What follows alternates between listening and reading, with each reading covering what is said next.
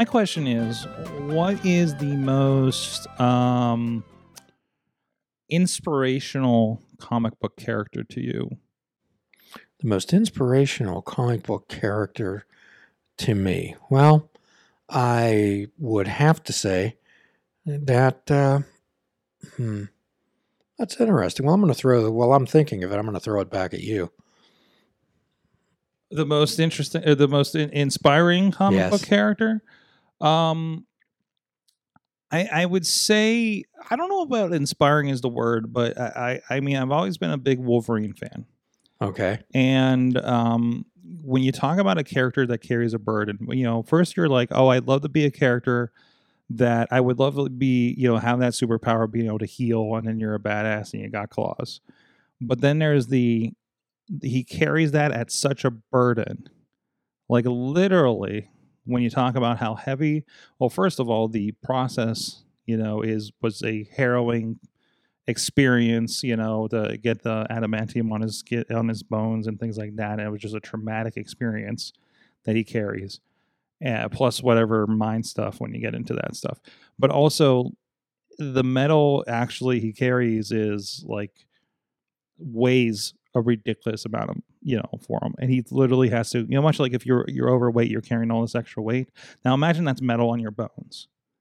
So he's you know, and how strong does he have to be to literally carry that weight and be in pain? And also, I think people don't think about when he uh, heals whatever has happened to him.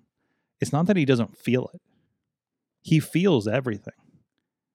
He, every horrible thing that's happened to his body that he's like grown back an appendage or whatever crazy stuff that they have his superpower doing, he feels everything and that has to be like it's unfathomable So you admire his resiliency? absolutely Sure. and to still be a good guy and not you know he's a little gruff but he's still heart of gold logan right um so uh especially uh i mean you've seen you've seen the movie logan right Sure. like i mean that i think that's uh uh the best characterization of of that character Well, when I think uh, now that you've given me, thankfully, given me a few moments to gather my thoughts, there's two. Number one, I believe it'd be the Silver Surfer, even though he was introduced as the Herald of Galactus, uh, the Devourer of Worlds, and unwilling i believe correct Yes, like he was he was uh, pretty much a slave to galactus as Galactus kept his wife and children. And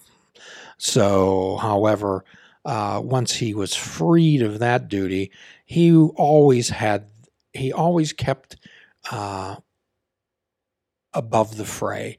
He always had an objective view, and like in the twelve step world, his real concept was to do the right thing. And above all else and uh and and i can't remember how he came around it probably depends on what you which, which version of him you read. So um that's interesting. Is i never I, I keep I keep forgetting about Silver Surfer in that context at least. Yes, it's been so long since i read that story. Well, it was a it was an excellent uh, storyline, and he always uh, attempted to do the right thing. And he, even though he was incredibly powerful, uh, he didn't use that power indiscriminately or uh, for self gratification. And the other one I think would be Doctor Strange. okay Doctor Strange, as you know, came was a physician and quite haughty and arrogant and conceited. Uh, and when he had the accident, which left him unable to perform the delicate surgery that he did before, he had this transformation, went to Tibet, wherever he went, and had this, uh, was trained and became actually uh, the one of the protectors of Earth in the world through his uh, mystical powers.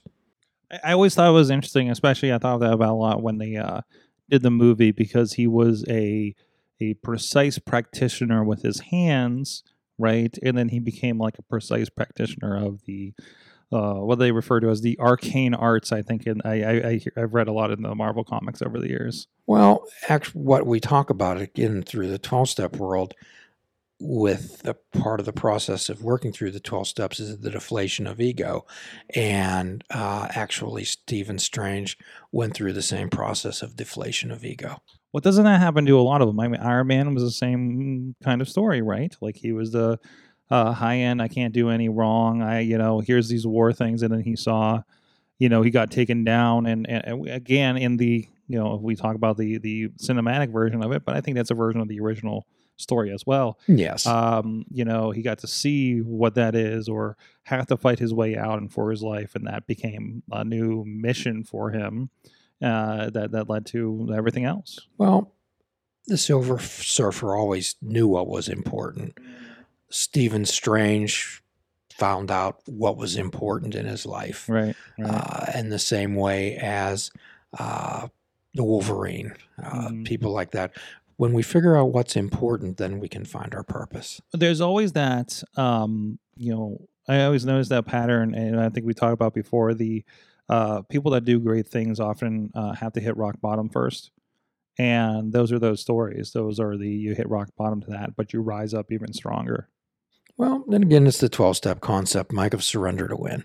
absolutely So you admit that you're powerless over whatever particular type of thing is holding you back. And when you do, then it gives you power over it as long as you have awareness. stephen strange is i'm powerless to bring my hands back but what is this um other thing that i can do where is this leading me Yes, and many of the comics went along that same type of uh, same type of vein. mm-hmm, hmm Um, protect the weak. absolutely stand up for the powerless. um, and that seems to go along with i know you were a big green lantern fan hmm absolutely.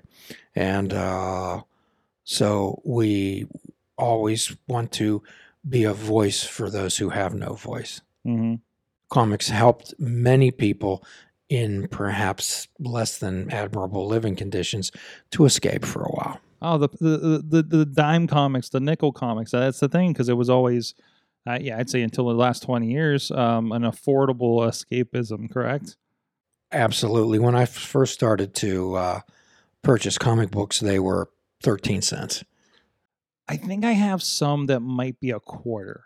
Like I feel like like I know I have some stuff from the early '80s. I know I have some of my sister's comics from the '70s. I wish we had the horror comics that my mom sold at the yard sale. Many Uh, people do. Yeah, it was oh, like especially when I see what they probably go for now.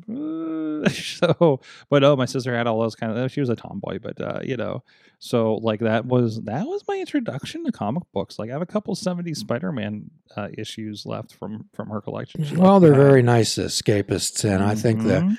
Um, comic book that I value the most is when I was in college the first time, which uh, didn't have a happy ending, had another agenda. Uh, Stan Lee spoke. This was back in the mid 70s. Stan Lee came and spoke, and he got held up at the airport, and he was uh he was well over an hour late. And for the people who stayed to listen to Stan Lee talk, um, he gave each one of us a autographed Spider-Man comic book. That's Stan, man. That's Stan. I, I, I- he, if anybody was uh, a heart of gold and on top of the business, it was that guy. I, I that guy and Steve Wozniak, I think, are they're uh, uh, uh, you know still kept. Uh, you know, put it boldly, I guess, uh, still kept their soul despite their fame. Well, and even in comic books, uh, they reflect the changing, as we showed on a previous podcast, the zeitgeist, the mood of the time. So you're seeing uh, comic book heroes actually have maybe disabilities, some have challenges. We're seeing uh, comic book characters of color, of uh, sexual orientations, uh, and performing successfully. And most importantly, dealing with life on life's terms, even though they're a superhero, they're talking about dealing with uh, discrimination and bias. Yeah, absolutely. I mean, even amongst themselves, right? Um, you know, it, it, it the day to day issue. I actually, you know, I mentioned Falcon and Winter Soldier.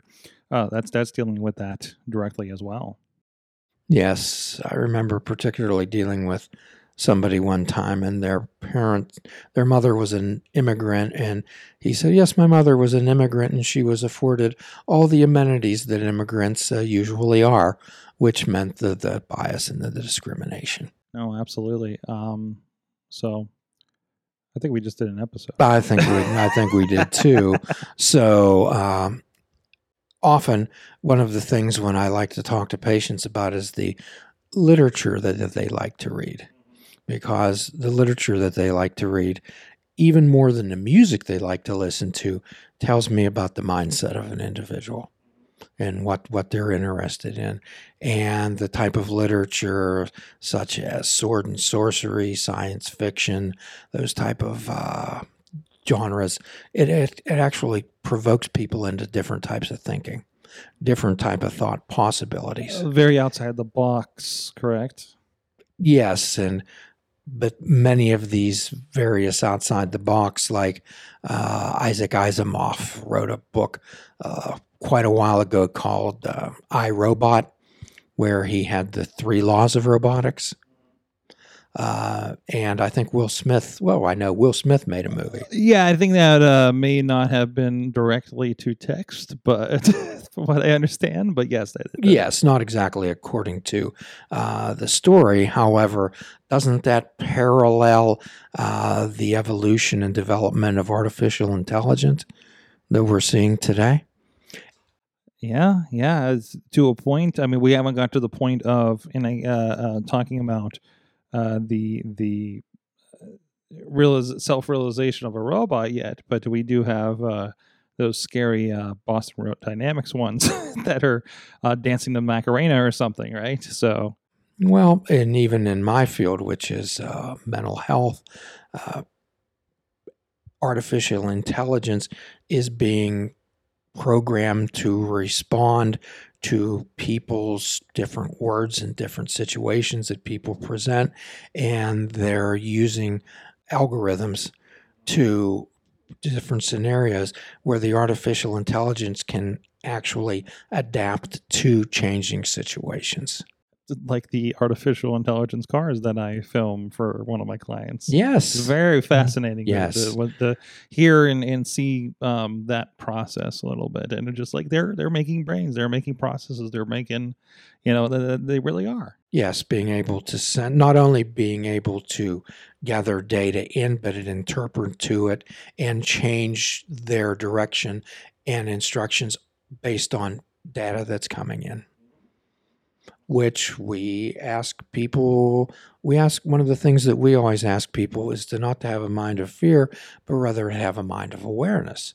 And isn't this what the artificial intelligence uh, is getting toward to have minds actually of awareness to be able to adapt. We always ask people to adapt. And the only thing that we actually control as human beings is our reaction to situations, our response to people, places, and things. Let's say I was an introvert and you were an extrovert, and there was a uh, there was a street fair up in Beachview your neck of the woods.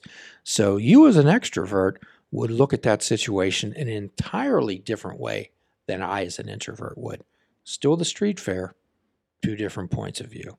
And this is one of the reasons why eyewitness accounts are so unreliable. I to, I often think about uh, how most of us in our perceptions uh, very definitely live in a different reality from those around us.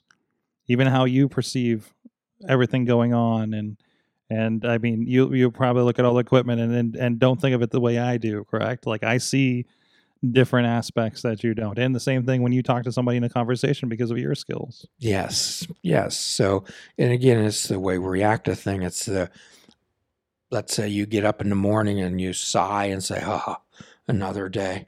Or you get up and you look out the window and say, oh, another day. Absolutely. Just it's, it's the phrasing. And again, it's the abracadabra deal, my friends, where we speak what we create, we create what we speak. And and in, the, in closing, I think my takeaway that I want to put out there is whatever you're going through, whatever burden it's on you, at least it's not Wolverine's burden. And if he can do it, you can do it. Yes. And as always, at the end of every podcast, we offer a free prescription fruits, nuts, and vegetables, unplug your television, and take up fishing. And for a truly mindful experience, we suggest that you fish without bait. Do a kindness for yourself and do a kindness for another. Forgive yourself and forgive another. Till all are free, none are free. Namaste. Please check out our website at fishingwithoutbait.com, where you can listen to the show, comment on our discussions, and find out where you can subscribe to our podcast. If you're interested in flying the colors of fishing without bait, click the shop icon on our website. We have clothing, mugs, cell phone cases, and so much more. Show the world that you fish without bait. This show is a member of the Sorgatron Media Podcast Network. Find out more at sorgatronmedia.com.